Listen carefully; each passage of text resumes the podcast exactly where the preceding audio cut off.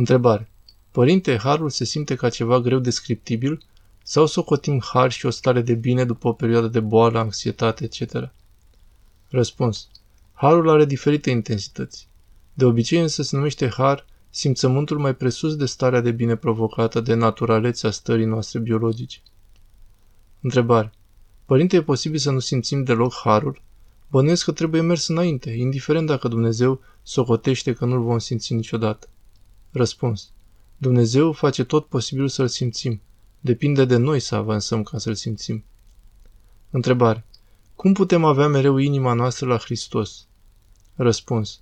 Dacă ne străduim în fiecare zi să tăiem grijile și dacă încercăm să nu dăm importanță exagerată lucrurilor trecătoare, atunci inima se va îndrepta înspre Hristos. E nevoie și de rugăciune. Întrebare. Părinte, cum să avem răbdare la rugăciune? Răspuns.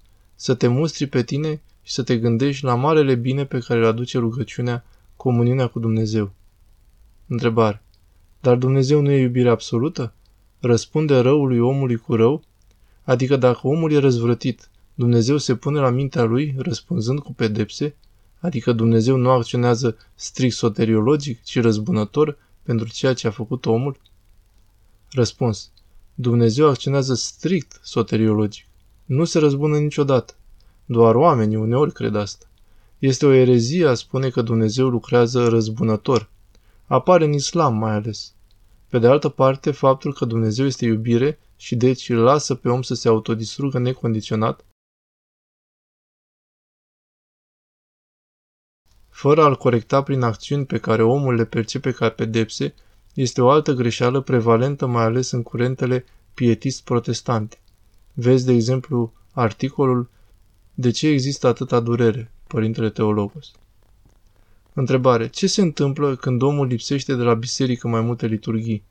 Răspuns. Se încarcă cu energie negativă, demonică. Întrebare. Ce părere aveți? Au apărut pe YouTube avertizmente că va veni foarte curând cea mai grea perioadă din toate timpurile, cu instalarea lui Antichrist. Cum să reacționăm? Răspuns. Atenție! Da, într-adevăr, va veni o perioadă foarte grea, însă să nu exagerăm. În orice caz, să nu ne tulburăm. Tulburarea nu ajută la nimic. Numai viața duhovnicească ajută. Întrebare. Am fost întrebată de ce femeia nu poate deveni preot în Biserica Creștin-Ortodoxă. Mie mi se pare nefirească preoția la femei, dar n-am știut să dau un răspuns justificat. Răspuns. Femeia este o prezență mângâietoare, maternă. Preotul este un păstor, conducător. Este o cruce foarte grea care nu se potrivește cu structura femeii. Întrebare. Cum ne putem feri de atâtea griji lumești, de atâtea sarcini pe care le avem de rezolvat? Răspuns. Să le folosim atenția și curajul pentru a tăia. Întrebare. Cum să ne dăm restart la viață după căderile emoționale? Răspuns. Să nu dăm importanță exagerată și să nu superanalizăm. Apă sub pod este. Întrebare. Părinte, este ok să luăm împărtășania de câteva ori cu o spovedanie? Spovedim păcatele în general, de exemplu mândrie, trufie, argirofilie, etc., sau trebuie să spun am mândrie, am multă trufie, etc. De asemenea, este ok să ne spovedim prin telefon? Răspuns. 1. Da, este ok. 2. Trebuie să fie clar că se referă la tine. Nu e nevoie să fie un limbaj de lemn. 3. Da, se poate, dacă nu se poate altfel. Este mult mai bine decât deloc. Totuși, cel mai bine este față către față. Întrebare. Care rugăciune e mai bine să o zic? Prea Sfântă Născătoare de Dumnezeu, mântuiește-mă pe mine păcătoasa, sau Doamne Iisuse?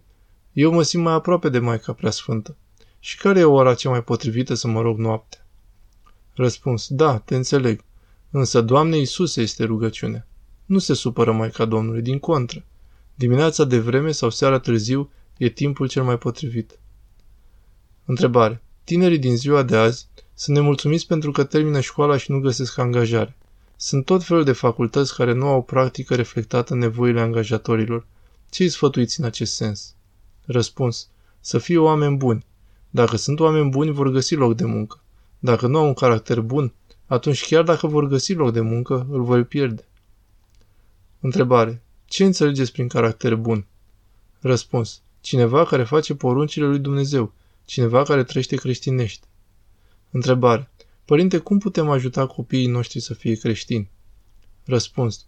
Prin educație și exemplu personal din primii ani ai lor, să fiți cu ei și să le transmiteți experiență. Întrebare. Tinerii vor rezultate concrete, palpabile, aș zice rapide. Cum îi convingem? Răspuns. Prin rugăciune și exemplu personal. Dacă tu nu dai timp copiilor, nu te vor asculta. Întrebare. Legat de Iuda, ce poziție atitudine trebuie să avem față de el?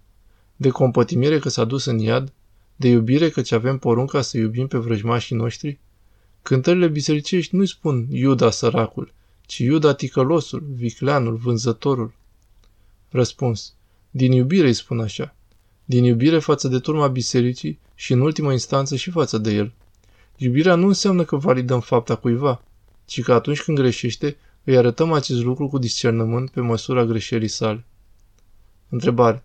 Era Iuda predestinat să se sinucidă? Răspuns. Nu, nici vorbă. Asta e o poziție eretică. Întrebare. Cum putem să ajutăm sufletul celui care s-a sinucis? Ce putem face? Răspuns. Rugăciune și să dai milostenie, fapte bune. De pomenit se poate pomeni în rugăciunea particulară.